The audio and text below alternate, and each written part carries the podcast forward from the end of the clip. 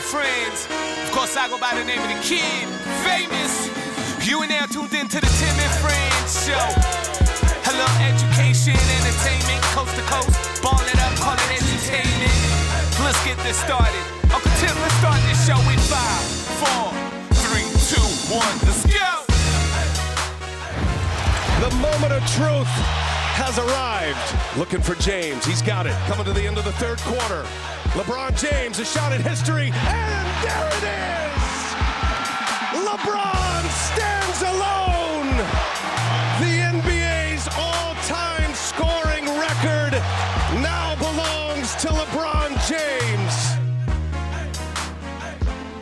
Less than 24 hours from history on a court that helped make 24 and 8 legendary. LeBron James sets one of basketball's most hallowed marks and sparks up one of sports' most legendary debates all over again. Tim Micallef and Jesse Rubinoff from the almost as hallowed Yes. Tim and Friends studio getting you set for your night of sports. Two hour close. Yeah. yeah, real close. Yeah. Two hours of edutainment coming your way, which will include some debate of our own. LeBron and Michael fighting after a big hit in hockey, and just which ice cream flavor is the greatest on planet Earth? Trick question. There's no right answer. They're all amazing, except for rum raisin. That stuff is the Andrea Bargnani of first overall picks. Andrea Bargnani catching a stray. Rum raisin is the one that was meant to catch a stray. Right, that stuff right. is garbage. yeah, I'm not going to disagree with you. No, Yeah, like no. every other ice cream flavor that isn't some sort of joke, Mm-hmm. like pizza, I'm a fan of. Rum raisin can go bleep itself. I'm sorry. There's a there's an, a pizza flavored ice cream. yeah, there was a pe- pe- I saw a bunch of different ice cream flavors out there when I researched what is the worst flavor. That's called trying too hard. Yeah, it's called trying too Yeah. hard. Uh, cotton candy was on the list. I don't mind cotton candy ice cream. No. I mean, Rum it's raisin again Good can go kids. bleep itself. Yeah, yeah, I'm with you. What's your favorite ice cream? Cookie dough. Easy answer. Yeah. It's not even a It's question. it, not. No. Sebi, do you have a favorite flavor? Cookie dough. Cookie dough. Wow, Sebi. Hold on. Hold Shan, on. do you have a favorite flavor of ice cream? He says cookie. Chocolate. Chocolate. See, I, that, I'm like, I, and I'll put a bunch of different flavors depending on the day. Sometimes I'm a vanilla guy. Sometimes I'm a butter pecan guy. Butter sometimes pecan. I mix the two. I'm a chocolate mint guy. There's no right answer. It's a mood thing. It's a Yeah, mood thing. I don't know how you can just give one. Cookie dough is good. Yeah, cookie dough is really good. and Shan also chocolate. Oreo, very good. It's good. usually chocolate chip cookie dough, so we're all in the same ballpark here, I would say. Yeah, I, I don't Yeah. believe there's a right answer to this question. Love I it. may be wrong. Let us know at Tim and Friends. Elliot Friedman is going to stop by today. Ken Reed is going to stop by today. Arash Madani from the Super Bowl will stop by. Will Lou's Scotiabank Arena a day before the NBA trade deadline. More rumors swirling. We'll try to get to a bunch of those by the end of this segment. And speaking of dead man walking, back God, Where did that oh. come from? Oh my goodness. I'm scared.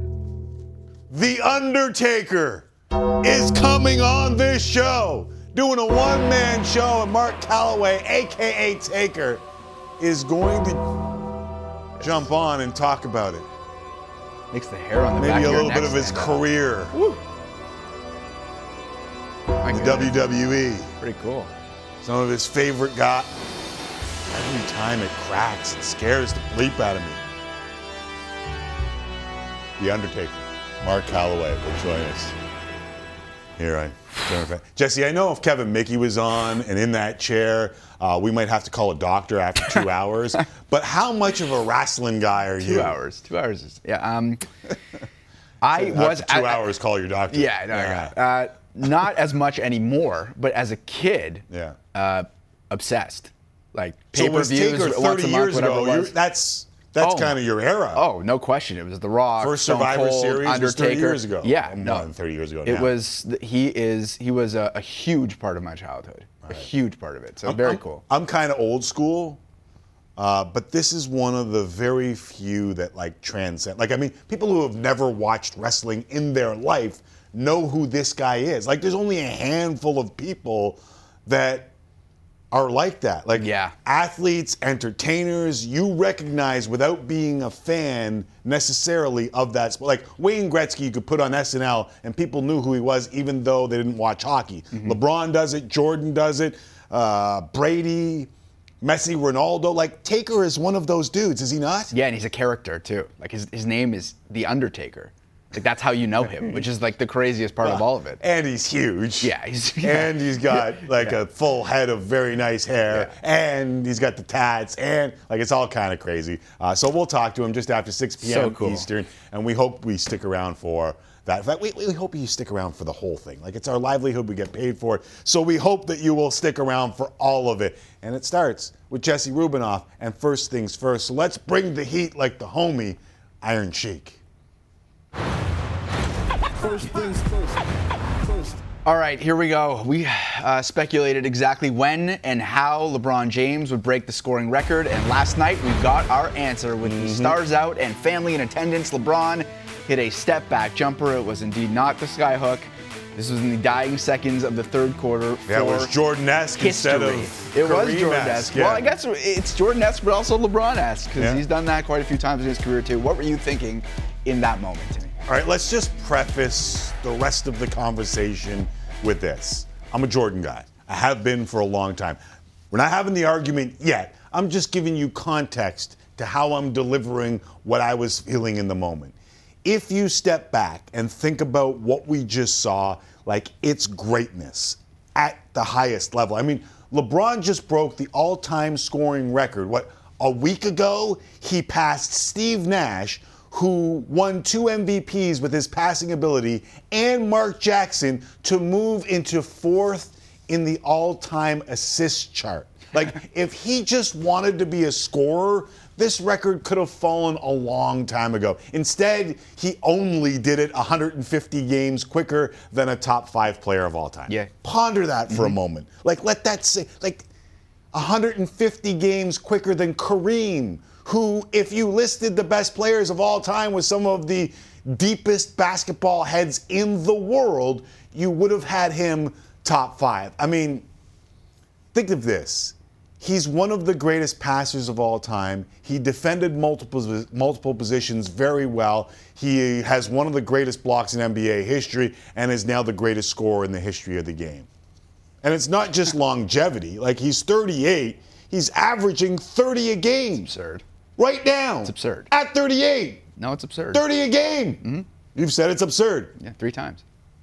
That's three more than his career average, which is around 27, which is top five in history, and just a tenth of a point back of Kevin Durant. Points per game career. And Kevin Durant might be the greatest scorer I've ever seen. Like, it's truly mind blowing what mm-hmm. we're talking. Yes, the decision was a bad decision. Yes, the player empowerment era that he kickstarted just kind of jumped the shark. And yes, his whiny face when looking at officials is really annoying. Outside of that, you can't touch his game, and you won't touch this record. He's 38 and still going strong. Not only that, he averaged fewer than five missed games a season over his first 15 years in the league. That's insane. Almost as insane as a 38 year old averaging over 30 a game and not blinking when he needed to score 36 to break the record. The oldest all NBA player in NBA history is 38 years old. LeBron's there. Like it's all pretty incredible. And that's what I was thinking. Like what we saw is almost unreal. What we're watching right now is almost unreal, which is why we got the reaction that we got when it happened last night on Twitter.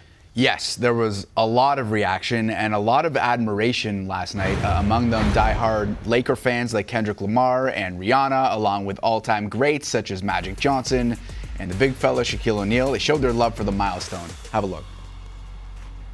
Bron, what up, dog? I am so grateful to witness this moment in history. Nah, this one take the cake. Hell, congrats. Congratulations on becoming the NBA's all-time leading scorer. What a legendary night in NBA history. My favorite thing about being a LeBron James fan is just watching you prove yourself over and over again against all odds and all doubt. It's always fun watching the Lakers get it done. This is one of the greatest accomplishments in sports history. Truly an honor to be part of it as a teammate. You changed the game of basketball. It's been an inspiration since day one. You did that, and I know you get a bigger kick out of a great pass than a score. From the time you went to the league, when you had the doubters and the naysayers and people that think you wouldn't take it this far, proved them wrong, dog. You know, since you were young, all the goals you've set, you've accomplished on and off the court. Love you, King. La Familia for life. Congratulations, Bron. Thank you for repping for all of us. Keep striving for greatness always, and congratulations, King James. Following up on that video, a lot of tweets rolling in. Kevin Love saying, True greatness, incredibly grateful to have witnessed and been a part of your journey. History made. Obviously, he and LeBron were teammates for quite some time in Cleveland. Draymond Green saying, Congrats, my brother. Not hearing anything they saying with the amount of points, which just every time you look at it, it seems kind of ridiculous. Yeah, there uh. Kyle Kuzma lived up to the expectation of having the greatest career ever. My brother, cool to say, I gave you a few assists. That is rather cool. That that's the part of this, and I'm just going to pause you for a Yeah. quick second. Yeah. Like he came into the league with chosen one, and he is. Did you Mm-hmm. The magazine his- cover. Did you hear what his mom said? Everything that you set out to achieve, you've achieved. Yeah. Who on planet Earth? That's that's ridiculous. He's 38, and and it's hard to argue. He has accomplished everything he set out to accomplish, and this was all part of it. Like last night was all part of it. Having his sons on hand, mm-hmm. having Kareem on hand, even though they've had their differences, like all those things. Kuz said it, his mom said it. Everything that he set out to accomplish, he's accomplished. That's crazy.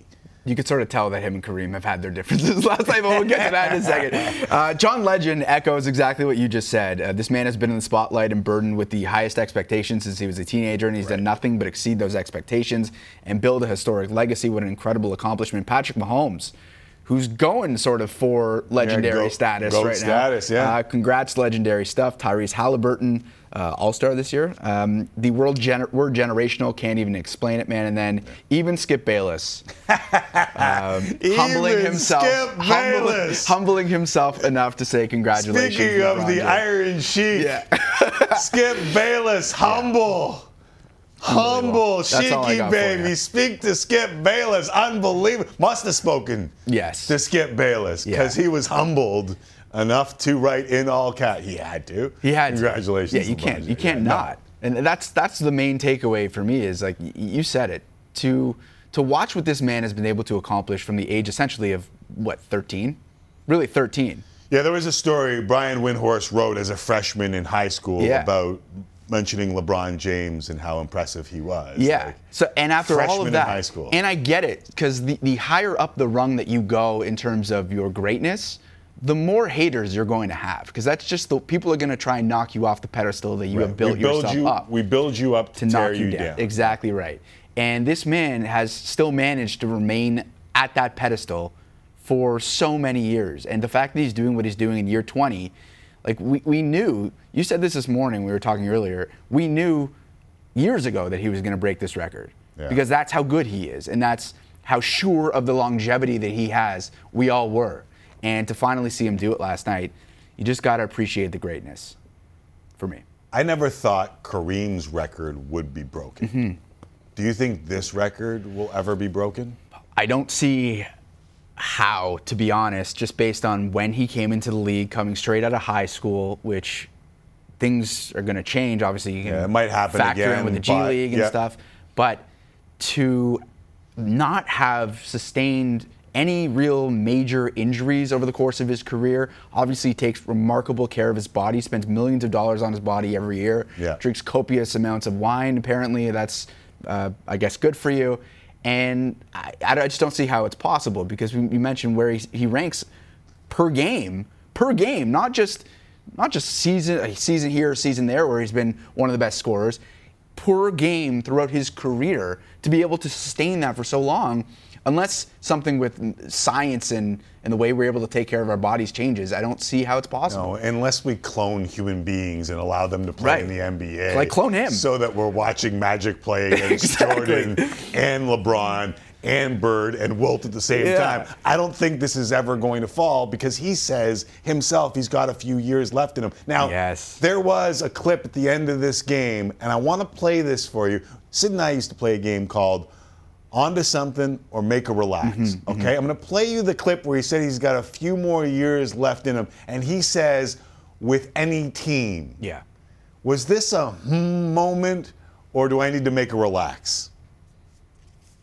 You know, the way I'm feeling, the way my body's been uh, reacting to me throughout this course of the season, you know, I know I could play a couple more years. It's just, it's all about my mind. You know, if my mind is still into it, if I'm still motivated to go out and try to compete for championships, because I feel like that's what I can still uh, do for for any group of guys, for any franchise. I can go out there and still help win multiple championships or win a championship. So that's my mindset. But it's all about the mind. If my mind is sharp and I feel motivated to go out and prepare myself every single day, then you're not going to continue to play this game. Any team, any, You are very much onto something. This is not. This is not a no, he, he doesn't. He doesn't just. I think he planned his cuss word at the end Oh, of his speech. 100%. Like this, you've seen interviews where this guy has recalled plays from 15 years ago. Yeah. Like he he has a he is a hyper intelligent person who remembers plays and fouls and things that you wouldn't even believe. So for him, for us to think that he wouldn't carefully choose his words in an interview on that stage, he probably knew everything he was going to say last night to a T.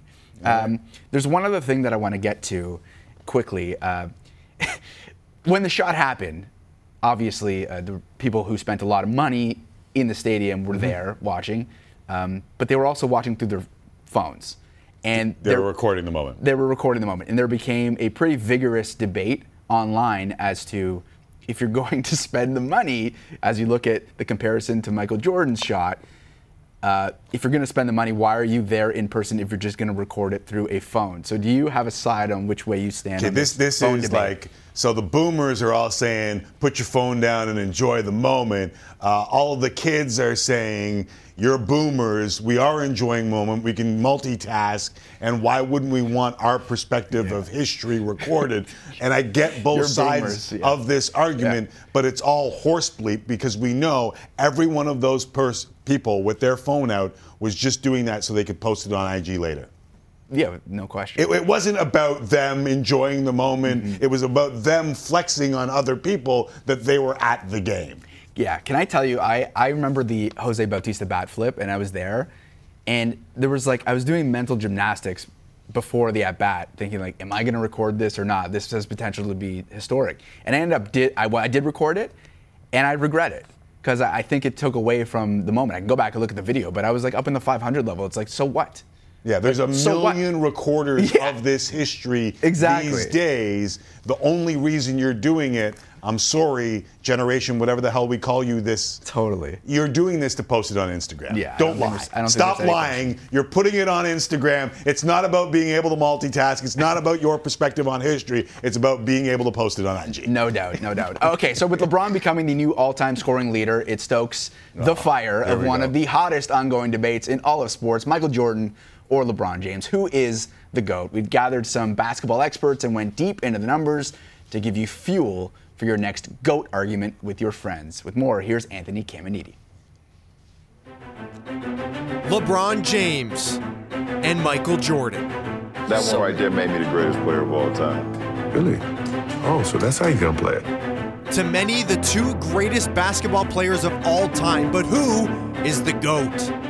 It's a multi layered debate, so let's start with some numbers. Jordan leads the way in some crucial categories with six NBA titles, five MVP awards, and six finals MVPs. LeBron has four of each of those awards, but has been playing long enough to be named to 13 All NBA first teams and 19 All Star games. And now King James has added NBA career points leader to the resume. So we asked, is that enough for LeBron to be called the GOAT? Simply put, no. That's a tough one. That- you, you know, there's a lot of LeBron haters out there. No matter what he does, Jordan's the GOAT. Stop asking me. For those who are on Team Jordan, the debate is usually pretty simple. It don't mean a thing if you ain't got those rings. I don't know why we still have to have this conversation. Michael Jordan is the GOAT. He might be the GOAT of all GOATs of all sports.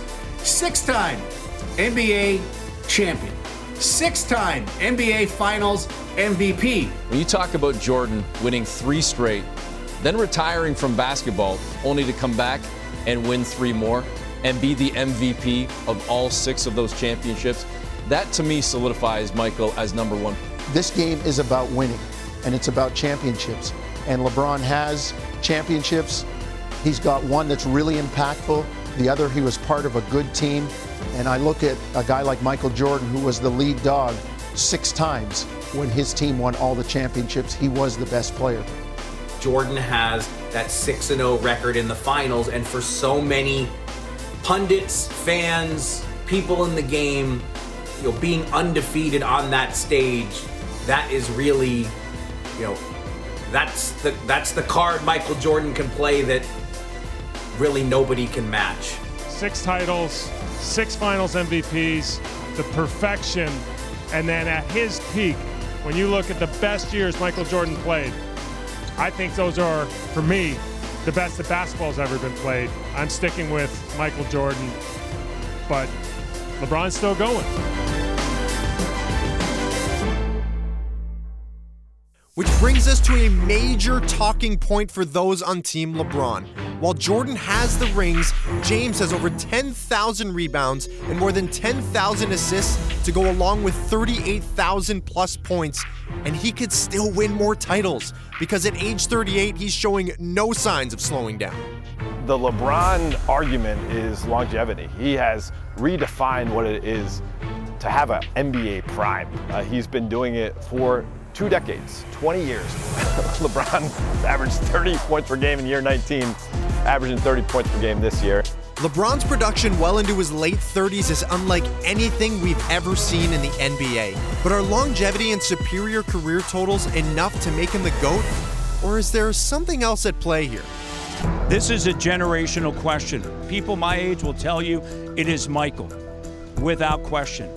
In all of that that you think about is nostalgia. And now you think about LeBron James. And is he the greatest of all time? Based upon eight consecutive finals appearances, based upon the four rings that he does have, and I understand that Michael has six, and based upon his consistency and the longevity that I believe that we can now firmly say that it is LeBron James. There are clearly people on both sides of the fence, and it doesn't look like this will be resolved anytime soon. Both have made an amazing case in the GOAT debate, and since this may be a generational argument, even if you have someone else as the greatest of all time, that's perfectly okay. Beauty is in the eye of the beholder. So, who you think is the GOAT, who I think is the GOAT, and who everyone else thinks is the GOAT, there's no right answer, there's no wrong answer. It's just an opinion. GOAT is who you want it to be. There's no wrong answer. That's the truth right there. I love that. Uh, where do you stand on the GOAT debate? Yeah, I don't think we're changing any minds here. I think if you were a LeBron guy going in, you're still a LeBron guy. If you're a Jordan guy going in, listen, um, it hasn't changed me yet uh-huh. because I'm just Jason Segel from Bad Teacher. You're out of your mind. There is no way that LeBron will ever be Jordan. Nobody will ever be Jordan, okay? Okay, LeBron's a better rebounder and passer. Will you let me finish? That's true. Can you, can you let me finish? Call me when LeBron has six championships. Is that your only argument? It's the only argument I need, Sean. it's the only argument I need, yeah. Sean. And and listen, I don't know if you saw this, but even LeBron's kids showed up to the game, mm-hmm. touching moment, mm-hmm. living under that spotlight. Bored. Uh, look down. Those are Jordan blackouts oh, yeah. on one side, right? Yeah, yeah. Those are both pairs of Jordans Unparalleled his kids are brand. Unparalleled brand. that's that's for sure. Right. Um, yeah, I, I, do think the one thing I'll say is obviously I've, I've seen LeBron a lot more of LeBron than I saw of Michael. Yeah. And while there are documentaries like The Last Dance and I read the Jordan Rules book, like all of that, I understand that it's still hard to look at someone where you haven't seen them the same way. I haven't seen them through the same lens. Yeah, I thought the I thought the Last Dance changed a lot of opinions though. That uh, kids that hadn't seen Jordan mm-hmm. in his prime watched that and were like, "Oh dear God, yeah, no, maybe I've made a mistake." No question, it was it was pretty good. Let's see what some of the people online have to say. Um, we asked, "Does LeBron becoming the NBA's all-time leading scorer change your opinion of who the goat is?" Jake says, "Bron was the goat before he went to the Lakers. Everything since." Has been icing and cherries. Dan, nope, it is and will always be MJ. It's not even close, so agreeing with Jason Segel. Uh, Mike says, nope, especially when he keeps saying things like he thinks he is the GOAT. If you have to say you are the GOAT, you aren't the GOAT. No, that that was Shaq leading him down a road. Shaq made him say it. That's the epitome of this generation. Like you just see a clip and that's the way it is. Uh, Danny says, I was a dig in my heels. MJ is the greatest. Uh-oh. For a long time, a man, this body of work can't be ignored. Is unequivocally LeBron at All this point. Uh, Michael, he could score another three or 30,000 points and he still wouldn't be it. So it, there are opinions all across the spectrum, but I will say the majority of people still believe that Michael Jordan is the GOAT. All right, while we're still talking basketball, and I understand this debate, it'll rage on on Twitter, uh, there is some news to pass along here, Jesse. Shams Charania is suggesting that LeBron has a new teammate, and it's actually an old teammate. Well, he wasn't there, but he was with the Lakers. Lakers, Jazz, and Timberwolves in discussion on a three team deal that would send D'Angelo Russell to the Lakers, Russell Westbrook, and draft compensation, such as a first round pick, to Utah, and Mike Conley Jr. to Minnesota.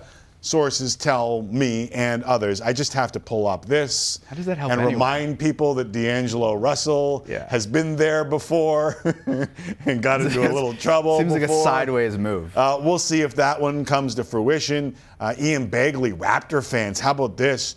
Talk Knicks, OG Anunoby, and how Nic Claxton would be a factor on some Nets Raptors deals.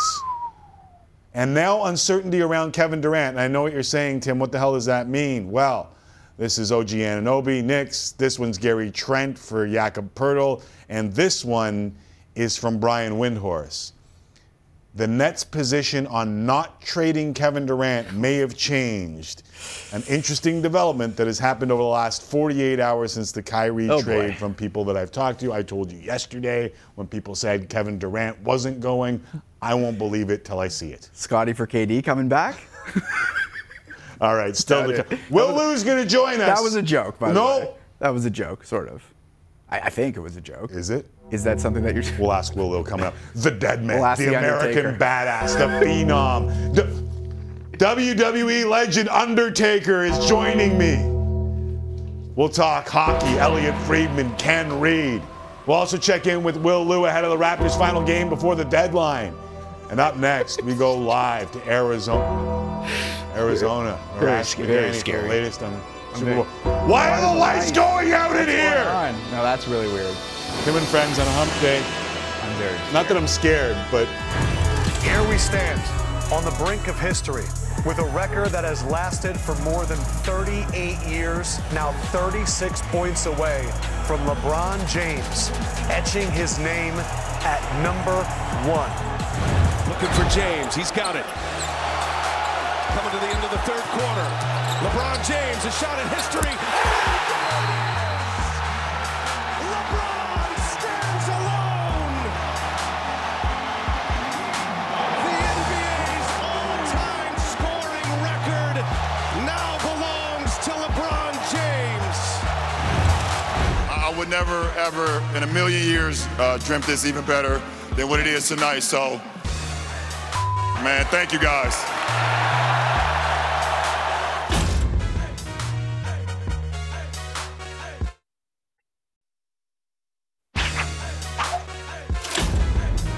Welcome back to Tim and Friends Super Bowl week. Continuing in Arizona, both the Eagles and Chiefs held walkthroughs earlier today, four days away from the big game as we go live to the Glendale area and check in with our man on the scene, uh, Walter White, aka Arash Madani. Uh, Arash, one, are you a Breaking Bad guy? And two, are you okay?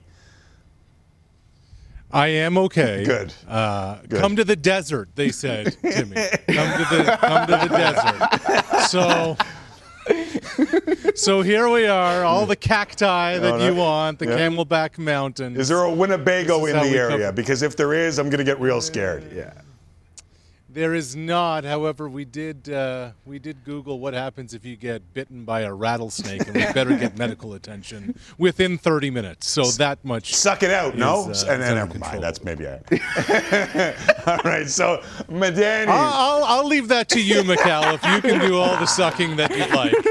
I do every day on this show. Um, so let me ask you before we get to all the football, we, we've been goat chatting here. Are you still MJ or are you officially LeBron? I, I was never MJ. Uh, Oh. I grew up a fan of the Showtime Lakers, so to hell with MJ. Um, I- look, I, I know this is this is not not in, not suave, not cool. Okay. But like the NCAA outlawed the slam dunk because of Lou Alcindor, who then gets to the NBA with an unblockable skyhook shot that he developed because the slam dunk was outlawed, by the NCAA. And then Kareem goes on to win six world championships and six MVPs and was the all time leading scorer. Timmy, he had one three point shot in his career, one three point field goal. And when you think back to the, that era, uh, you know, they're, they're traveling commercially on back to backs on planes where people are like blowing cigarette smoke in his face. um, I just think that there's because he he wasn't you know he wasn't a brand. He's not really appreciated for who and what he was. Absolutely wonderful points. You're wrong, but absolutely wonderful point. No, I'm kidding. It, not, not enough people take that into account. Completely and utterly agree with you, especially on the skyhook and the three-point shot. What do you got for us today, though, in that in that desert oasis that is Glendale slash Phoenix? Well, I mean, look, all eyes and all the attention is on Patrick Mahomes, and he's kind of with a championship. He may enter a little bit Yeah. of a goat conversation after Tom Brady. But how about the dude on the other side who his entire life was told he wasn't it? Remember, Tua basically took over the job in Alabama, and then when Jalen Hurts transferred to Oklahoma, he wasn't a first round pick. And everybody said all the things that he couldn't do. And now at the age of 24, he brings Philly to the Super Bowl, basically orchestrating the RPO better than anybody in the game, including Mahomes. And Hurts, I don't know if you guys know this, is the son of a coach. His older brother is a coach, and he says they've been two of the real influences through this entire up and down ride. Those two guys have been instrumental in, in who I am. My childhood, being a coach's kid, is, you know, it's it's allowed me to kind of separate myself from from from everyone around me, and I lean on those experiences when I'm in tough times. Hurts leaned on them coming out of college when there was no shortage of noise on what he couldn't do. He misses a ton of easy throws. He misses a ton of wide open receivers. I don't understand why you bring in a guy like this when he's most effective. You're going to have to take your MVP level quarterback off the field and to expend the capital at a second round pick for this. It doesn't quite make sense. Think about that. Not quite three years ago, pundits openly wondering why the Eagles were drafting to replace Carson Wentz. Hey, Jalen, just I'm going through your pre-draft scouting report on NFL.com. Inconsistent. got some for me. All these years later, Hurts hasn't forgotten. Inconsistent as a decision maker. He's going to struggle to beat NFL defenses from the pocket. It's, it's nothing new. Um, you know, it's something that I embrace. It's something that I embrace. I embraced all of the opinions. I embraced all of the, the hate, the doubt, um, and I didn't let it define me. And I and I won't start letting it define me now. I don't know where it comes from, but I know my pain gives me a lot of strength. While it does within, it's not shared when he comes into the building. He quietly took over for Wentz. And when you talk to the Eagles vets, they can't tell you of a moment where Hurts became the guy. It just happened organically and quickly. You know, he wasn't banging on the door to be a leader. You know, it's just natural for him. how he handled himself in the locker room, breaking the huddle, how he conducted himself uh, around that. You definitely want to lead by example. And I think when you do things a certain type of way with your example and what you do, what your actions are, I feel like that then allows you to be verbal. That allows you to um, speak on certain things. The big thing with that is understanding the importance of who you're talking to and how to talk to people. Last year, a 2 and 5 start turned into a playoff spot. This season, in the MVP conversation, leading the NFC's best team wire to wire. I feel like he, he, he can make all the throws last year that he, he he's making now. It's just now he's just playing at a, a higher level. Like you see you see him doing things quicker. He's got uh, unbelievable maturity, unbelievable passion for the game. He looks like he operates exactly what they want to do, and he can do it in the middle of the play. Spagnuolo's message all week to his defensive players has been clear. Don't fall into Hurts's trap of making you do too much. But the quarterback is smart enough, talented enough to expose you. The guy has always had the confidence that he's had, but it's just it's it's another level now. The swagger that he plays with, just going out there knowing that he's that guy, knowing that he's going to be the guy that's going to run the ship and captain the ship. Jalen Hurts probably will be doing it for quite some time. You saw Howie Roseman in the piece, the general manager. Right beside him on NFL opening night on Monday, it was the owner, Jeffrey Lurie, who said Hurts exhibits everything they want in a starting quarterback and that he has nothing more to prove. Timmy, his cap hit is just over a million bucks Yeah. this year. He's eligible for an extension this winter. Uh, Jalen Hurts, the guy everybody said couldn't do it, he's about to get paid. I love how a dude named Hurts uses his pain to motivate him. That, that's wonderful. Um, Nice. Speaking of, whose injury are you more concerned about? We haven't heard a lot of talk about this, Mahomes or Hurts. Well, look, Hurts got banged up. It was a shoulder uh, later on in the season, and he just hasn't been able to make the throws to the other side of the numbers to his deep threats. You think back to the NFC title game, he tried to find A.J. Brown, he tried to find DeVonta Smith, and it just wasn't there. It- this is not about zip on the football. This is about accuracy with the football. That's where the shoulder really makes an impact. But Timmy, I, I really think that the high ankle sprain with Mahomes is the bigger issue because it is the magic that Patrick Mahomes brings. Right. The mobility, what he's able to improvise. When that gets hobbled up, that's a factor. Hurts on the RPO. I, I spoke with Steve Spagnuolo on Monday, and KC's uh, defensive coordinator said, "Look, we have to be disciplined, and each guy has to do their job. They can't go freelancing in option football, trying to do a little too much." And I just can't see that continuing for four quarters. So I think Hurts is going to be okay with his legs. Mm-hmm. I just don't know if Mahomes is going to be able to be that for four quarters. Hey, man, great job as always. I'm glad the Winnebago didn't show up. I really enjoy talking sports with you. And as I've said on Twitter before, you are one of the more knowledgeable dudes in this business in Canada, period. Love it. Thank you. I appreciate you, man. Uh, there is Arash Madani in the desert, hopefully with no Walter White in sight. Yeah.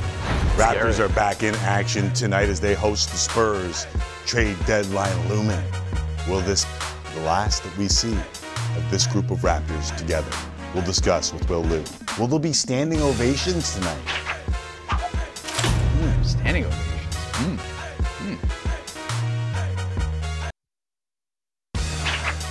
Still to come, Elliotte Friedman and The Undertaker, along with Ken Reid. it's funny to say. Uh, Raptors at home to the San Antonio Spurs tonight in the final game before tomorrow's deadline. It's true. Taker's joining us. OG Anunoby will miss his sixth straight game with an injury. Question is, has he already played his last game as a Raptor? Hmm, Jesse, has OG already Oh, played his last goodness. game as a Toronto Raptor? Will Lou now joins us from the court. The Raptors and Spurs will play on tonight. He of the uh, aptly sir. named Raptor Show with Will Lou. What's going on, Will? How are you, man? What's going on? This is, feels much more formal than just sitting beside you, but uh, happy to come on as always. You know? Mi- microphone in hand, official reporter pose. I love it. All right, I'll ask you an informal question to start. More shocking to you, All The right. Undertaker is on my show today, or Twitter is now down globally. What shocks you more? It's got to be the Twitter thing. I mean, come on, like Elon Musk, man. You understand the NBA trade deadline. Everybody is just refreshing your timeline over and over again. This is peak activity right now. You got to make that. You just got to get it to work. I Need mean, the Undertaker. servers. I mean, that's that's cool. That's Yeah. that's pretty cool. That's yeah, pretty cool, who does this affect second, more than Shams and Woj? Let's be mm-hmm. honest here. Like Shams and Woj right now are putting their fists through walls. Yeah, no kidding. Uh, by the way, Twitter is in front of the grandstanders. Sorry, I mean the Senate right now has nothing to do with it being down globally. All right, let's talk some basketball, Will Lou. Um, so I, men- I mentioned OG Anunoby. I know that the show has been full of rumors and speculation because that's what we've had in front of us for the last little while. Do you feel in your gut of guts that this team will change by tomorrow? I think so. Yeah. Um, I think it probably won't be any sort of full scale teardown. You're not going to see three, four guys walk out the door, especially not starters. But I, I do expect at least one or two of the starters to be moved. There's too much smoke, really, for there not to be some fire in that sense. And, you know, look, listen, the trade deadline is always like this every year, right? You're going to hear about it for months leading up to it, and nothing's going to happen until probably the last, like, hour, maybe the last half hour, maybe the last five minutes. So, uh, but I, I think ultimately, look, the, the cat's out kind of out of the bag in this situation, and you know, uh, you if you can turn one of your key starters here into another prospect and some future picks, I think you got to really consider it. I think those offers are on the table, and yeah, of, of course, like everyone's going to wait until the last second, but I think something will happen for sure. It's starting to feel like, and correct me if I'm wrong or if you disagree with this statement at all, but it feels way more like a retool than a rebuild here.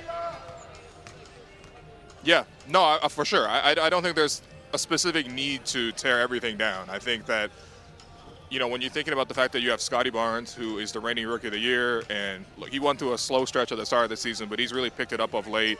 Last time we saw him, he was hitting game winners over the Defensive Player of the Year. There's a very, very solid base that you can build on just from that alone. And then, of course, you have Pascal Siakam, who, you know, uh, just last season making All NBA, um, you know, All Star snub this year, but clearly a very productive player when you have both those pieces, I think it's really just about finding another three who can really complement them well. And I think last season we did see Fred, we did see Gary, we did see OG really, really work nicely with them. This year, even though it's the same group, even though there's a lot of continuity, it hasn't really delivered the same results. So I think the front office really has to make that decision in terms of who are the other three guys to put around those two. But for now, I mean, Pascal and Scottie, they're going to be here tomorrow. There's no doubt about that. And going forward, um, it's just about finding the right pieces around them. And you know, I, I think the, the, the good thing is that a lot of those players have real value. Like, uh, you know, we've seen Fred be a very, very good player in this league, an All-Star last year a champion. We've seen OG is one of the premium three and D players in the league, um, and of course Gary is just a very, very reliable scorer as well. So, you know, those pieces will have value to other teams, and again, it's just up to the front office to decide what's the right move. But your core is already intact. Your core is here. It's Pascal. It's Scottie. There's not going to be like a I mean, it, you're, you're not going to see an OKC tanking situation. Right.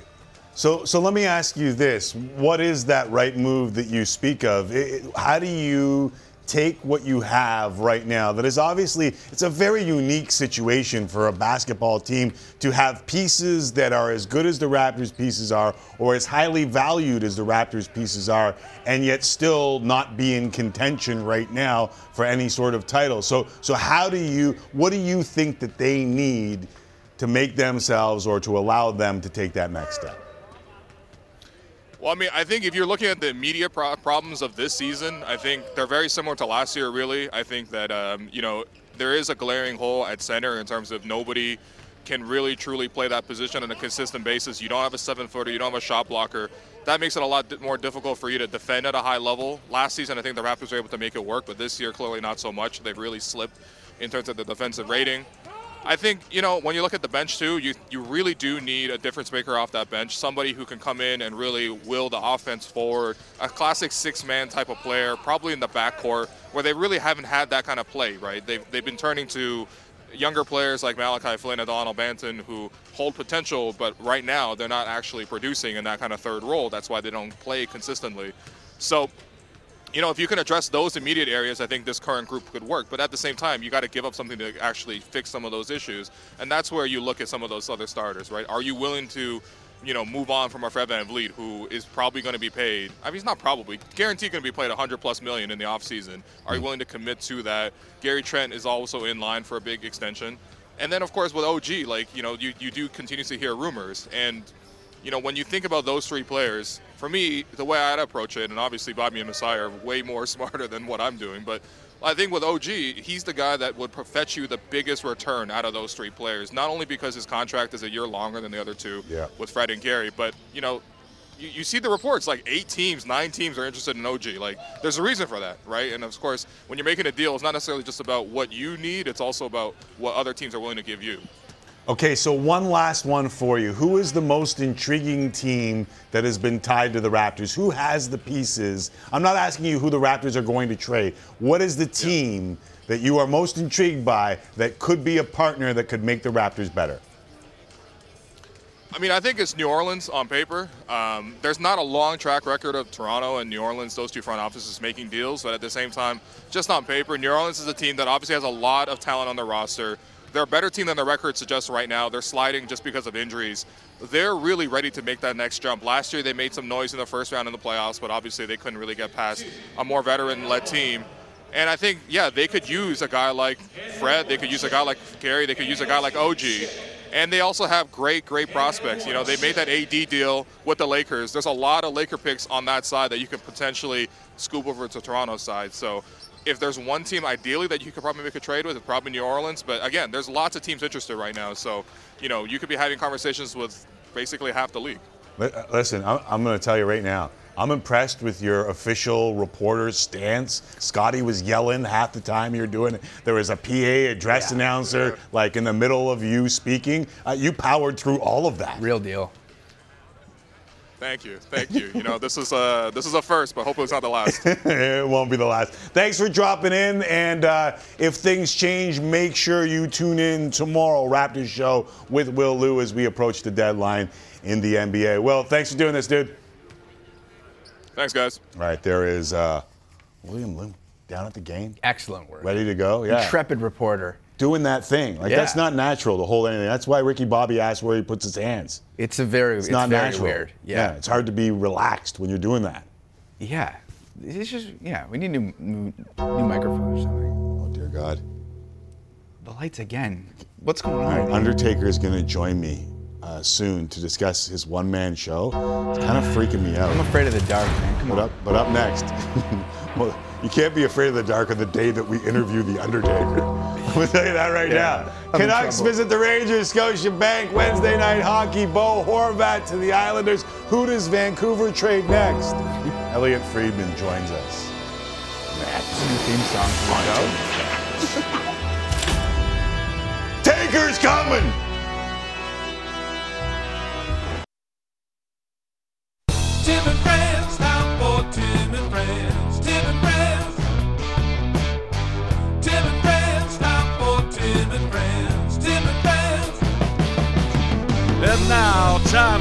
Sports talk with Tim Micallef and friends of the show. Thank you very much, Sheepdogs. Welcome back, Tim and Friends. Tim Micallef along with Jesse Rubinoff. We're with you for another hour on Sportsnet and Sportsnet 360. Coming up, I will be joined by WWE legend, The Undertaker. That's right, the Phenom, the Dead Man. Very He's joining us right here, here on Tim and Friends in about 15 minutes. Are you going to keep the lights low when you interview him? Turn the lights down low. No, no, I'm going to keep them up because, frankly, I'm kind of scared. Uh, we'll also have lots of hockey talk this hour. Elliotte Friedman, Ken Reid dropping by. Just two games in the NHL tonight, but that includes the Canucks and the Rangers on Scotiabank Wednesday night hockey. Coverage starts Hockey Central, 7:30 Eastern Time. Taker coming up here on Tim and Friends. Vancouver return from their bye week and All-Star break Monday in Jersey losing 5-4 in overtime to the Devils. Spencer Martin will get the start in goal tonight for the Canucks. It is the second game of three in the tri-state area. Guess what? They will face former captain Bo Horvat and the New York Islanders tomorrow. Anthony Beauvillier was held pointless in his Canucks debut on Monday, but he said he's settling in after a couple days with the team. I definitely feel better now. More feels more uh, more normal. Just uh, have a couple skates in, in a game, and you know, trying to get some uh, get to know everyone at the same time, and uh, definitely for it feels more normal for sure. It's been a crazy week, that's for sure. But uh, I'm happy to be here now, and happy to feel more comfortable here.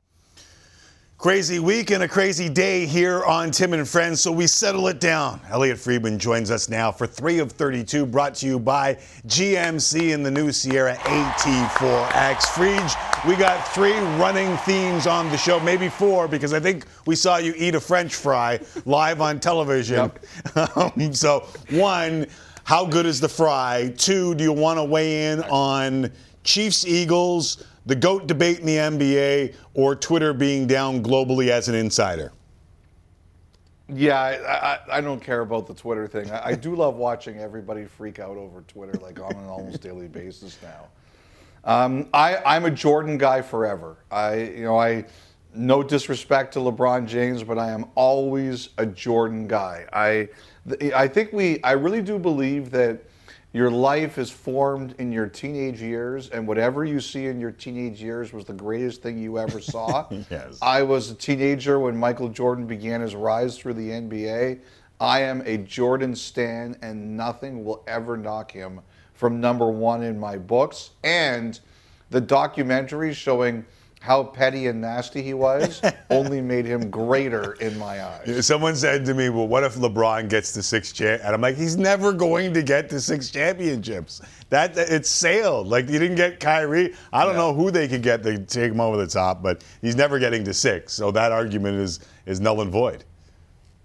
Well, watching like Anthony Davis sit down, like being the only guy in the building sitting down while he beat the record last night. Yeah doesn't that tell you everything you need to know about that team right now? Maybe, uh, maybe they might. Make like you think I'm going to be sitting down when you have the Undertaker on in ten minutes? Yeah, not a chance. I'm going to be glued to watching that. That's awesome. Uh, I was listening to the podcast as I often do. I just want to make sure. Did you get the massage that was canceled by the Bo Horvat news? Yes, I, I did. I was actually, I actually tweeted during the massage. Yes. that is awesome. All right, so what's going on with the Canucks? There was the rumors that Jim Rutherford wanted out. I know you kind of weighed in on that. Uh, that that ship has sailed or no, was never actually in the port. Mm-hmm. Well, no, I like. I don't think the the rumor was necessarily wrong. Like I think that the rumor was out there. Like it wasn't like it's not like in Simmons' column. It wasn't the only place I heard it. Right. But I figured, you know what? I'll just check and I'll ask. And uh, he said that's not true. And I, you know, the one thing I should have put in there that I didn't um, is that there's always a caveat now, and that is as long as his health is okay. Right. I mean, one of the reasons that he resigned in Pittsburgh was that um, you know coming out of COVID. Um, he'd been isolated for a long time. He was very careful during COVID. He's a little bit older, and I just think he wasn't in the best best frame of mind. I think that's one of the reasons he resigned as GM of the Penguins. I, I think in this case, as long as his health stays okay, I, I don't think he plans on on going anywhere. Like I've said this to you before, uh, Tim. Jim Rutherford wanted to be a GM in Canada for a long time. Mm-hmm. And now he has the opportunity, and I don't think he wants it to end like this. Okay, so what's the checklist next for the Vancouver Canucks as we move along? I think the I think they'd like to do Boeser. I, I think that's something that they would like to do. I'm not convinced it's going to happen now. I think that they've been a lot more flexible in the beginning. I don't think they wanted to eat money but now I think they might. Um, they're willing to take back a contract as long as it's less term than Boeser, who's got a couple years left. But I think they'd like to do Boeser, and I think the player, like like watching Horvat go, and now he's like free, and he scores last night, and he gets the big ovation, and he says, "Oh, I've never had an ovation like that before." I've got to think if you're a guy like Boeser seeing all that, you'd like, okay, I'd like my situation to be over too, and I think the Canucks would like to do that. I don't I don't know that it's going to happen now, but I think everybody there is really trying. But the one to me that is is obvious and it's up front is Schenn, and you know they have quite a bit of interest in Schenn. Uh, I think Calgary's there, even though their situation's a little bit uncertain right now. I think Boston's there. I think Toronto's been around there, and you know I, I do think there's a push inside the organization. I wonder about the head coach, about keeping Schenn, Uh, but I think if they get what they want, and with all of this, with all this interest, I, I think there's a good chance they get what they want. I think it's more likely that they deal him. Uh, were you around the Canucks' next captain in Florida? I was around Pettersson in Florida. I really liked how he laid down uh, while we were doing the interview. Like we said to him, you can sit up or you can lie down, and Yeah. he took the option. He went lying to lie it. down. Like, yeah, somebody said to me, like, "Are you his psychiatrist?" uh, by the way, I did. I want to say this. I had some complaints over my attire that I was too dressed or I wasn't wearing flip flops. Mm-hmm. I have to say to you, like, I, I think you kind of have to dress a, a certain way. But when I looked at the picture and I looked at the video, I was thinking, yeah, you know what? I agree with everyone who said that. I, I was definitely a little bit overdressed.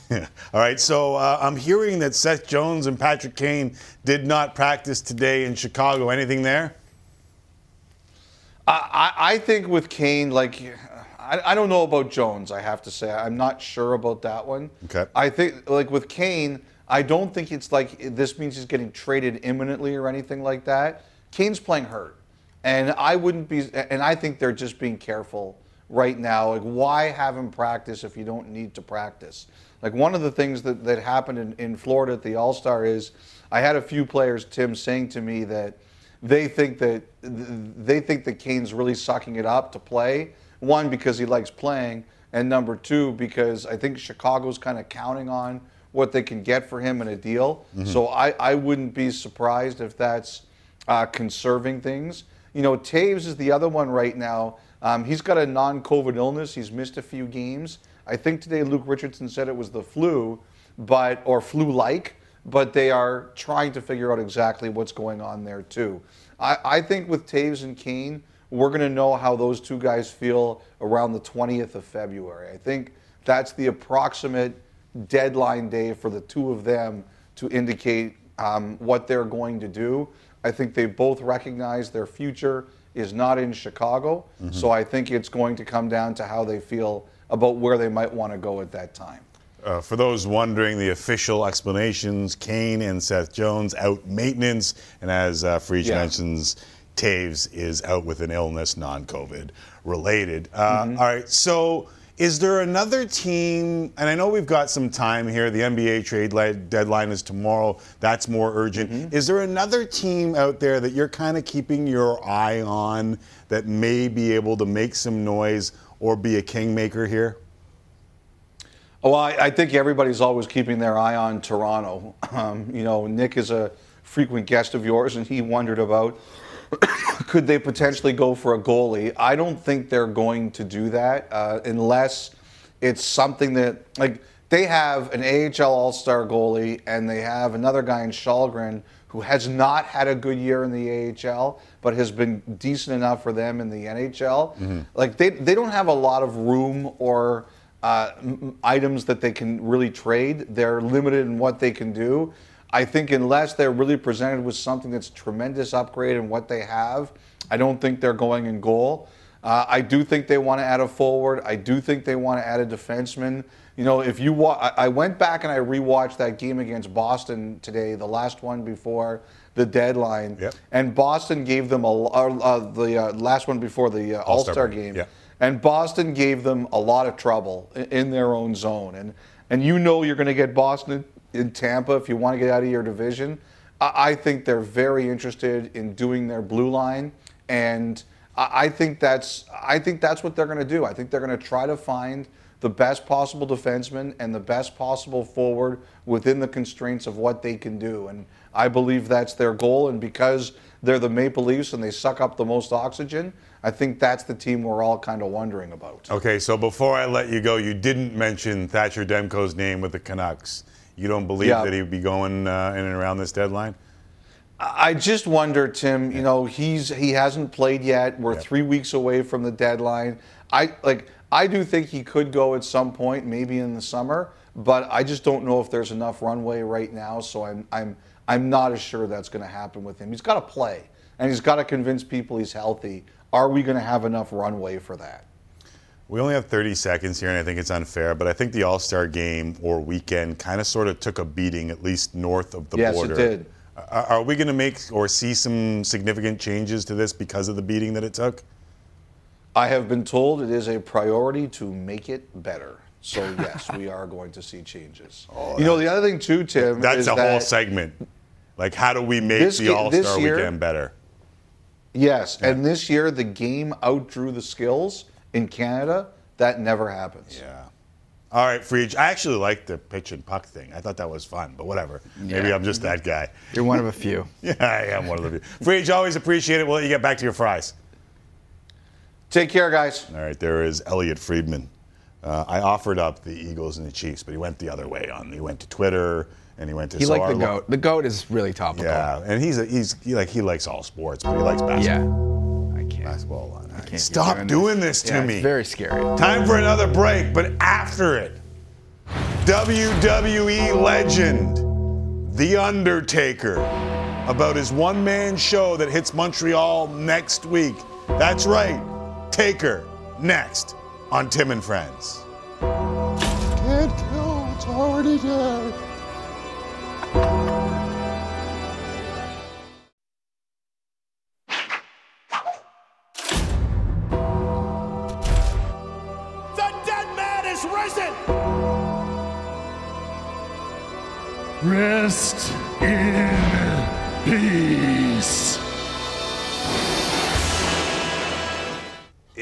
Was Ray Lewis who once said success is one thing, impact is another. I'm not sure many, if any, made the kind of impact Undertaker, aka Mark Calaway, made on professional wrestling. In fact, Taker turned into the type of athlete that transcended his game and became one of the most recognizable athletes or entertainers on planet Earth. The dead man's pull, equal parts size, skill, silence. A silence he breaks in his new one man show, which hits Canada on February 16th before the WWE Elimination Chamber takes place in one of wrestling's most iconic cities.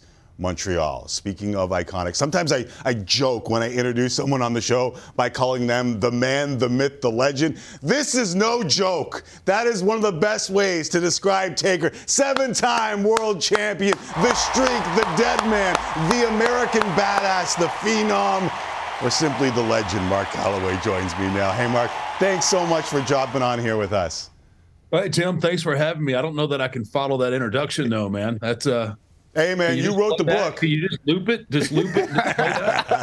you wrote the book. I'm just following it here. And I, and I feel like we're never going to do this justice. I feel like we could go a hundred different ways with this. But let's start with the one man show. How does a dude whose character was built in part on silence start a one man show? Oh man, I just got looped into it. I guess I don't know. um, you know what I did? I kind of screwed up um, when I made my uh, my Hall of Fame speech. Yes. Uh, you know, afterwards I, I came back. I went backstage and everybody's kind of looking at me like, "Where's that been?"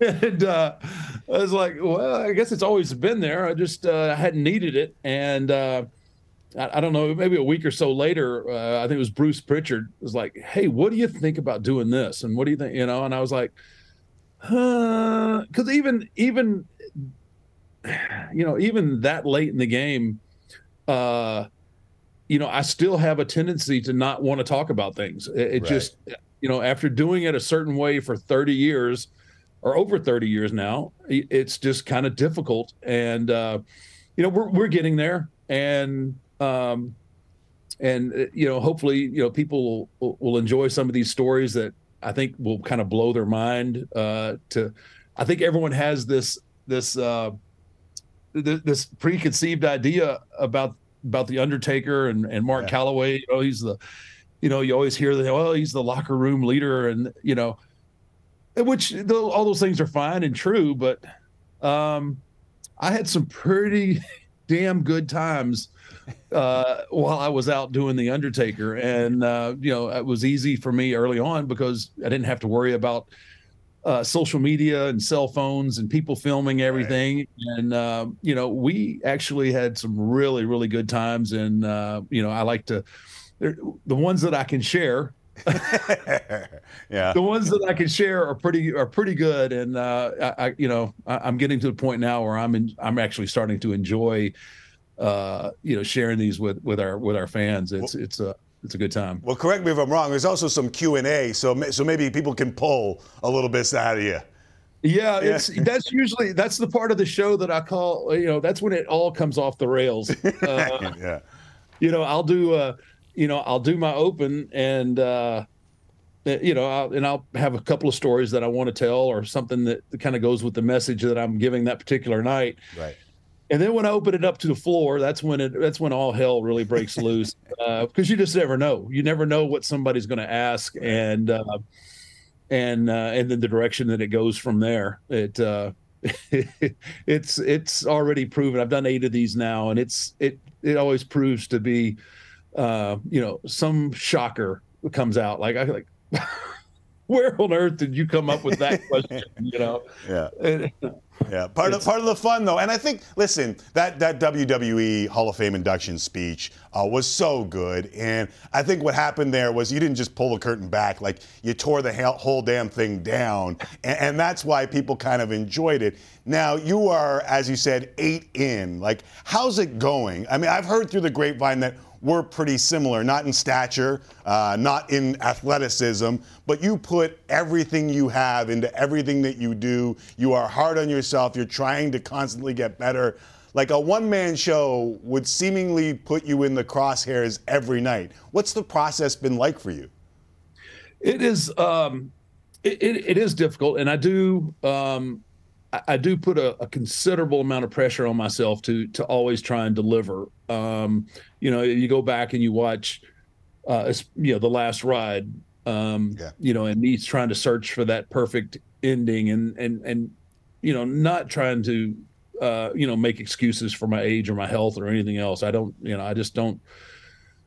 That's not the way I'm wired, and you know, with these shows, um, you know, I'm trying to find I'm trying to find that flow, and it uh, you know sometimes it's really organic. Like uh, you know even the the you know the first show that I did in Nashville at SummerSlam uh, was really really good, and then I'll go to Cardiff, and that thing was off the charts. Right. Um, you know, and then I get to you know you don't want to do the same material, so you kind of start thinking of different things and.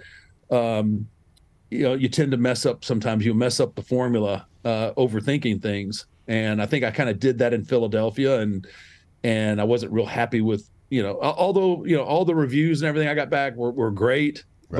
but to me it didn't feel it didn't feel like it flowed the way I wanted it to, and uh, so you know I just you know I, I just can't you know I go back to the speech I can't be content with with anything, and I want it to be the very best uh, that it can be because it's such a it's a it's a small uh, it's a small group of people that get to, to, see. Yeah, it, it is very intimate. Yeah. Um, you know, and there, there's there's no phones allowed. So I mean, this is I, I want this to be special for the people that that, that go out and buy these tickets and buy tickets for the meet and greets. You know, I try to make the meet and greet memorable. I don't try to just make it, uh, you know, uh, hey, how you doing? And out you go. I try to interact with with the uh, you know with the people in the meet and greets, and then I try to carry that momentum over into the show, and uh, and, and, make people. I always want them wanting more when they leave, and that's kind of my goal. And and and you know that's kind of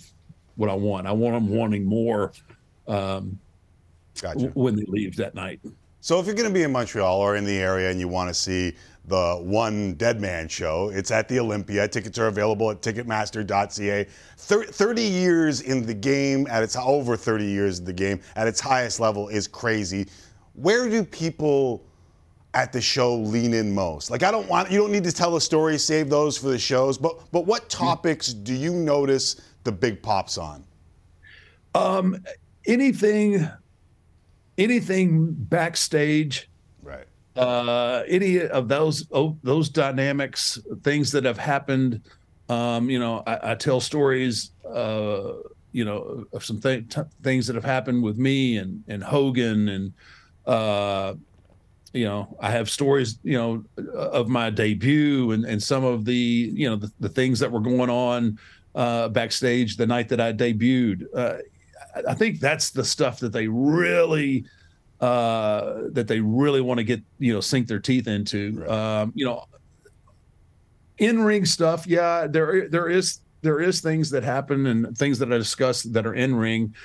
Um, but a lot of those topics have really been discussed at nauseum. right. You know, I mean, it's been you, you've heard every pretty much every perspective on, you know, the Montreal screw job and Hell in the Cells and all the and all those things are, are very important to our, our history. But it's the stuff that people you haven't know, heard. I- yeah, it's the stuff that they haven't heard of. You know, me and the BSK tearing it up all night long in Montreal City. you know, I mean, it's just like It's a good place to tear it up. Man, are you kidding me? I, I, I, it's been conservatively, it's been over ten years. I know since I've been to Montreal. Um, back in the day when we'd see that on our booking sheets, it was uh, it was a given. We were going to have a really, really good time, and not so much in the arena, but uh, Understood. Under, every every kid grew up where I grew up. Took like a class trip in around grade 12 to Montreal because they needed to.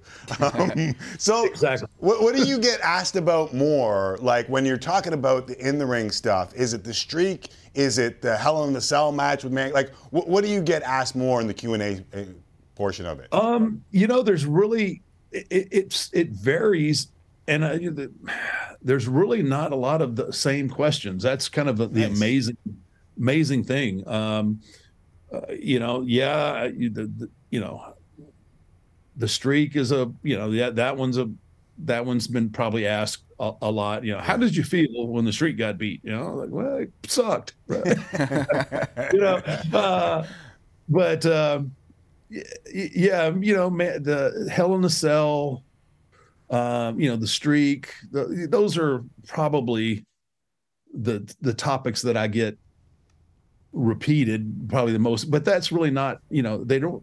It's not. They're really unique questions every every show. Uh, it's just. And and you never, like I said, you just never know like who they're going to ask about, and sometimes it's really obscure, and I'm having to like, uh, duh, hmm. you know, I don't Call Yeah, back into the memory banks. Yeah, and that's that's that's another thing. You know, I've got over thirty years of stuff. You know, and you start trying to weed through something uh, in the in the in the blink of an eye, like to come up with a really really good story. And um, you know, and depending on who it is, uh, you know, I have multiple stories that I can rattle off. You know, w- with zero hesitation, and then there's some guys that I have to think about, like, yeah, hmm, hmm. eh, How much do I want to maintain this relationship? Exactly. Yeah, I got you. So, so your last official match, official match, uh, WrestleMania 36, Boneyard AJ Styles. So many moments, but but like we've seen over the last little while, as we've kind of pulled back this curtain, that this ain't as glorious a life as some make it out to be. And we've seen, listen, a lot of dudes go before their time. It is hard ass work, is what I'm trying to say. So I'm curious after all of it, like. Do you have any regrets? Do you go through any of the tough times as well? Because I know it wasn't easy for you from the start either. No, um, there's a lot of things that that I did and that that happened um, that I wish were different. But I, at this point, I, I can't have any regrets because everything happened at, for a reason, put me in a position one way or another um, to adjust and move forward. So I have to look at things like that. I can't I can't sit back and wish like, man, I wish I'd have done this or I wish I'd have done that. Um, you know, I, I wish I'd have spent more time with my children, right? Uh, um, but there's no way to really, or at least in my mind, I was convinced that there was no way to to have this career and do all these things and and be invested as a father. Now I learned later on that that I could and you know and then I'll not get that time back, but I can't look back and say, wow, I, I really regret this or I regret that. Um, I always tried to use the mistakes, which I made many of. I always tried to use those as as a learning tool and not make the same mistakes twice. And um, you know that's the way I that I have to look at things. Understood. Um, I got you. Uh, yeah. Th- this show goes before Raw, NXT, and SmackDown on Monday, Tuesday, and Friday. Um, are you still watching? And if so, like who are the folks that you're still watching? Yeah, I still um, I, I- still watch the product, uh, and you know I watch. Obviously, it's a kind of a no brainer. Um, you know, I'm watching uh, what Bray does. Uh, the bloodline story is just phenomenal, um, and you know, obviously, in my, being in Montreal, you I'd be remiss if I didn't me- mention Sami Zayn and the job that he's done in that story. Um, but that's that that that bloodline and Sami Zayn story is so compelling. It's so well done. It's what we do. Uh, that's what we do at our best is we we story tell, and um, I think that whole thing has been done. I mean, just from the just the layers of how it started, uh, you know, and and bringing the the the Usos into it and the the the uncertainty there, and then bringing everything together where it's just a well-oiled machine till you can see the wheels loosening up and about to come off, and then the thing with Sami, uh, it's really been well done. So um, obviously, I watch those guys uh, again. I'm always interested in what Bray Wyatt's doing. Um, um, Can I jump in on Bray for a second? I don't mean to interrupt Yeah. the inter- Undertaker. No, no, no, no, no. Uh, I- I was that is the last waiting thing I, I was want. waiting on But but when you brought up Bray, I, I know you shared the moment. Uh, you tweeted about it. He tweeted about it. As as a dude, like I'm an old school dude. Uh, I thought that was a very cool. I, I don't know, like a, a passing of the torch almost. Like any way you share what you whispered to him after that match, like what. I, I know it was special for both of you guys, and a lot of fans are interested in, in what that was. Yeah, no, they're they're very interested, and I knew that they would be uh, when I did it. Uh, but yeah, no, that's that's the moment that that uh, that Bray and I shared. Uh, you know, there's obviously a, a huge amount of comparisons between his character and mine, um, and I think uh, you know he's his he's his own guy. He's his own character. I, I don't think it's fair to him to compare what he does to what I did.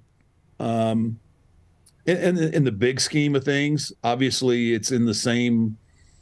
You know, it's kind of in that same supernatural. Um, I don't know what genre, right? but eh, you know, it's a it's a it's 2023, and he's doing his own thing. But I, you know, I can appreciate, I can see what he's trying to do, and um, and you know, I just let him know too that, you know, my, my, my phone's always on, and if he needs to talk to me about things or run things by me, that's cool. Uh, I would gl- be more than glad to share my experiences, um, you know, with, with him, and and hopefully shine some light on maybe questions that he has moving forward. Um, so yeah, it, it was a cool moment, and uh, it did exactly what I thought it would do. That's awesome. Uh, we've been talking LeBron most of the show, and uh, the Kareem. I don't know if you saw it last night. Kareem Abdul-Jabbar hands him the ball. I saw the similarities when I rewatched you whispering to Brett. It was just. I know you played some basketball at a pretty high level, so I thought uh, maybe there's some similarities there. Listen, I feel like we could have done this for like an hour or more. Uh, but that's what the one man show is for. Tickets available at Ticketmaster February 16th at the Olympia in Montreal ahead of WWE Elimination Chamber, which is streaming on Sportsnet now. Mark, I can't thank you enough for stopping by and, giving uh, the fans an idea of what they might see at your one man show. Yeah, I, I appreciate the time, Tim. Uh, I, I really do. Uh, it's going to be a wild night in Montreal. I, I just I can't imagine a night in Montreal not being wild, and we're gonna we're gonna peel back the curtain a little, a little bit further, and uh, you know give the give the people that show up uh, a little insight into my Montreal. That's awesome. Thank you very It's much. be fun. Thank you, Tim. I really appreciate it. Thank you. And you can tell by the eyes, Taker means business. That's right, kids. The Undertaker here on Tim and Friends. That was wonderful. He knew my name. Jesse, that's kind of That is really, really cool. Yeah. yeah. Scary, but cool. I know Kenny Reid's name. You're going to join me next.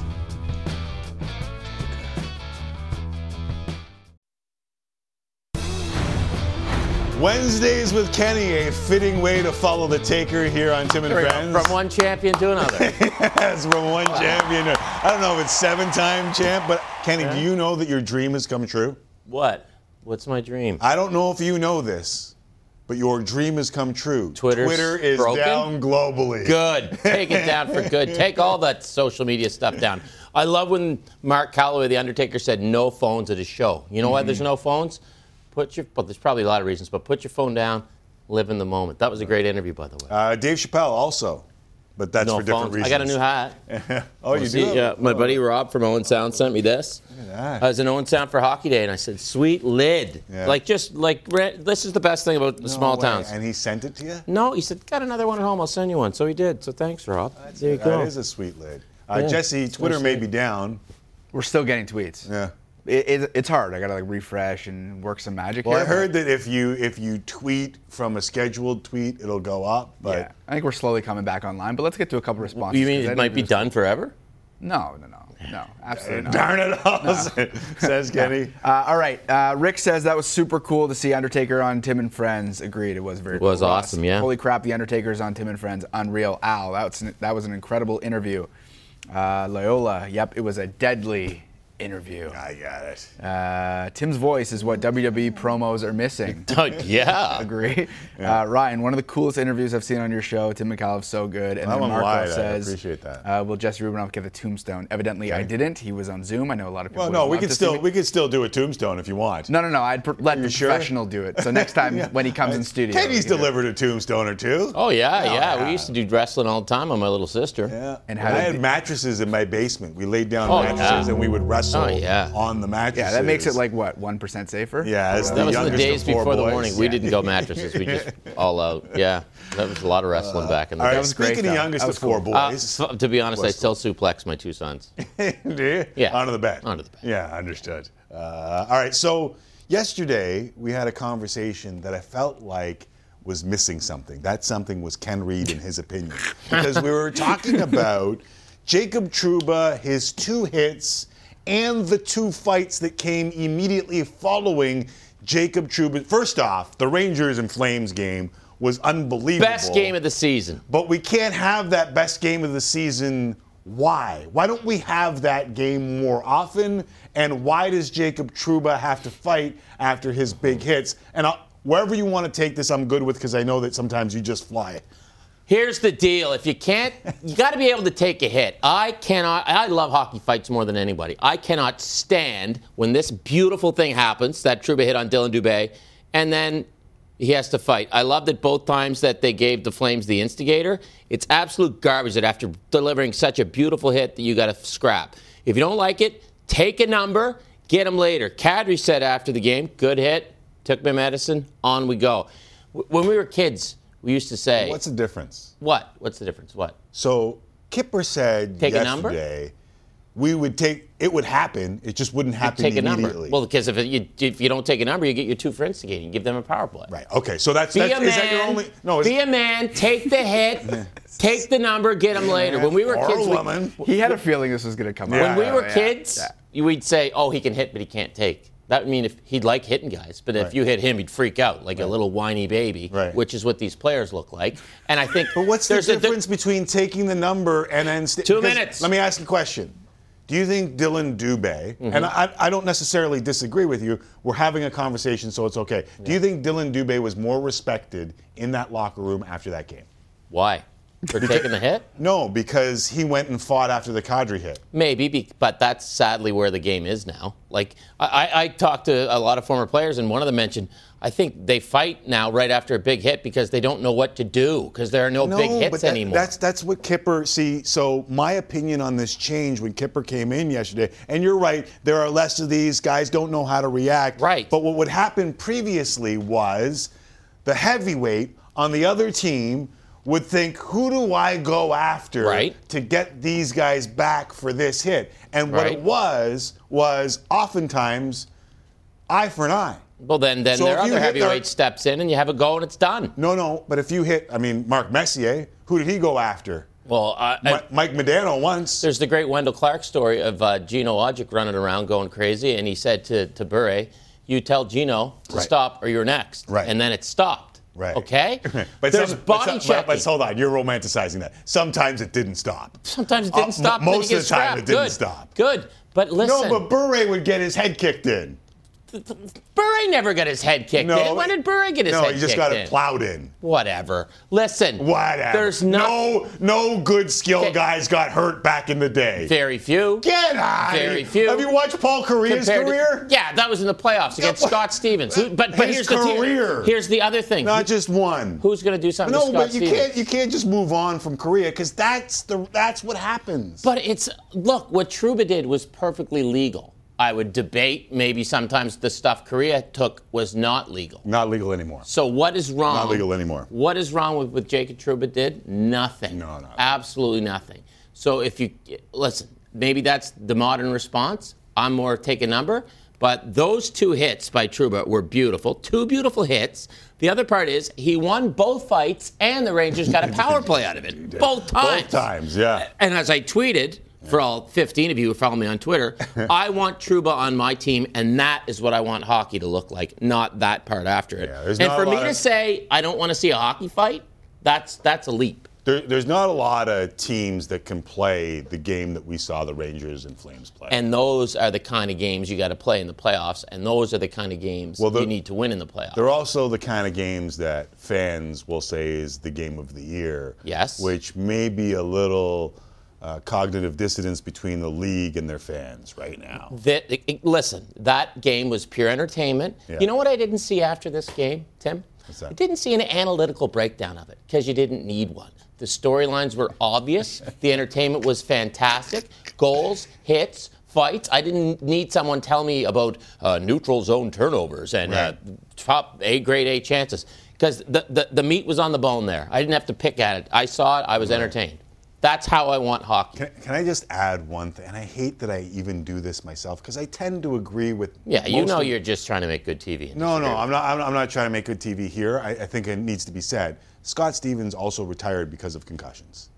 The game was different then. No, but he was a hammer, Right. and he retired. So we can't have this all the time because we know the ramifications well, of you, this. you can't have it all the time because you wouldn't survive 82 games, right? That- like, like I what I'm always trying to say. The, the the the regular season is a marathon. The playoffs are more condensed, more of a sprint. Okay, Right. And that's why you see the difference in the game. that is why you need a tough guy in the regular season to get you through the marathon. And they're like, well, tough guys don't play in the playoffs. No, because then it's time to sprint.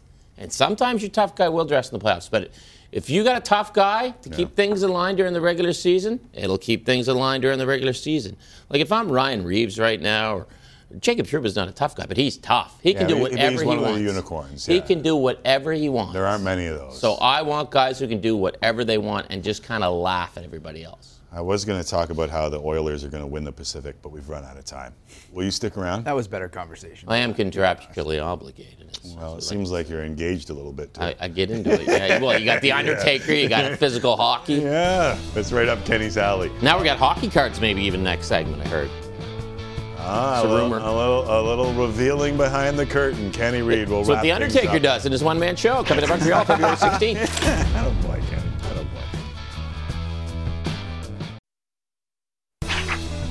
Reader, Timmy, and Ruby. We hope your game day starts with us here on Tim and Friends. Here's what's coming up on the network Canucks, Rangers, Scotiabank Wednesday night hockey coverage starting soon. In fact, we'll talk to them in an NBA doubleheader on Sportsnet 1. Celtics host the Sixers, followed by Kyrie Irving making his Mavs Oh, debut. uh, Kenny's favorite guy. player as they visit the Clippers. Kenny, Kenny is out of here. We gotta go. Can I just panel. mention something? Yeah. I think it's funny that Kyrie Irving plays for the Mavericks now, and their their logo is contained within a round ball. All right, as I, put that up. as I mentioned, uh, Hockey Central coming up. 7.30 Eastern, very soon. Rangers, Canucks, Scotiabank Wednesday night hockey. Carolyn Camerons and the panel standing by with a preview. Carol, And they take it would away. be, thanks, Tim, Sam Cosentino, Jamal Mayers, and Anthony Stewart, just because we don't want to add fuel to the fire. Sorry, Ken, we're not going to talk about Jacob Trouba. We'll save it for the pregame show.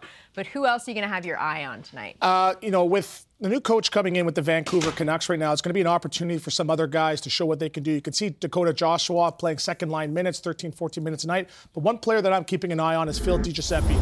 And this is a player that I'm on, have the pleasure to be on the ice with in the summertime with the likes of Matt Nichol, Tyler Seguin, uh, Tom Wilson. And this guy is a player. That is a goal scorer's goal. He scores 13 in 30 games this year in Abbotsford. This guy is a player. So with an opportunity to show what he can do, I'm sure he'll surprise some Canucks fans for sure. He'll have 25 in Abbotsford. That's what my prediction. He's 28. Put your He is money where your is. mouth is. Let's go here. All right. I'm going to go with JT Miller. And what is he going to bring to the table? He's got a new coach, not having the season that he wished he had last season. This year, a little bit more difficult for him to find the back of the net. But he's a guy that they look to offensively. He's an emotional player who plays on emotion, hasn't quite found his offensive game that he had. He's got to find a way to get it done this year. We're going to move away from the Vancouver Canucks because we've been hearing about that for a month, all right? Let's talk about the blue shirts here a little bit. Let's talk about Mika Zibanejad. Over a point per game, coming off that three point effort after the break and beating Calgary, and a guy who plays that all around game. He gives you 20 minutes a night. He's an honest player, and you have to love the way he's producing on that top line for the New York Rangers. We'll see what he has in store for the Canucks in this tilt tonight. And that is what you call just a taste. A preview of what's to come on uh, Hockey Central beginning at 7:30 Eastern Time, and also on Hockey Central we'll have part two. You saw the first half on Rogers Monday Night Hockey of the Indigenous hockey card story, which I know Ken's going to be all over. Oh yes, See, me hockey lip, I card lip sync. nerd. I lip sync for Carolyn there because we popped up on screen. Not annoying at all. No. No. No. Uh, thank you for this, as always. And anytime you want to weigh in that Trouba stuff, I would love to get Kenny riled up like we had in Oh, the last yeah, segment. yeah. Get going, boys. Have a great show, guys. See you guys.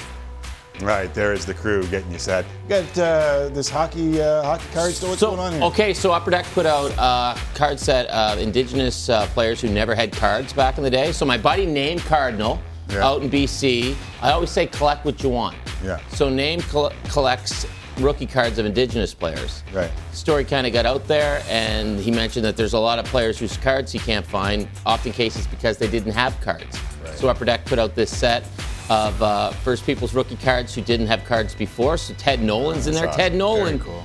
played for Detroit, played for Pittsburgh, never had a card, so now he's got a card in Detroit uniform. Like there have been other sets out before with Nolan, but after the fact, but this is cool that Upper Deck put this out. So the thing about having a card back in the day, like if you're if you're Stewie or Jammer, as soon as you get drafted, you get you, you know you're gonna not drafted, but you skate, you get your Young Guns card. Yeah. Back in the day, O-Pee-Chee, they didn't do a card of everybody, right? Like Dave Reid, Lou Franceschetti, they had to wait 10 years before they appeared on a hockey card. So a lot of guys from back in the day didn't have cards. So uh, Name collects rookie cards of Indigenous players, so now he can collect those. So he and his Awesome. buddy We'll designed the part set. two of that today. Yeah, yeah, and there's going to be a story on that in the broadcast.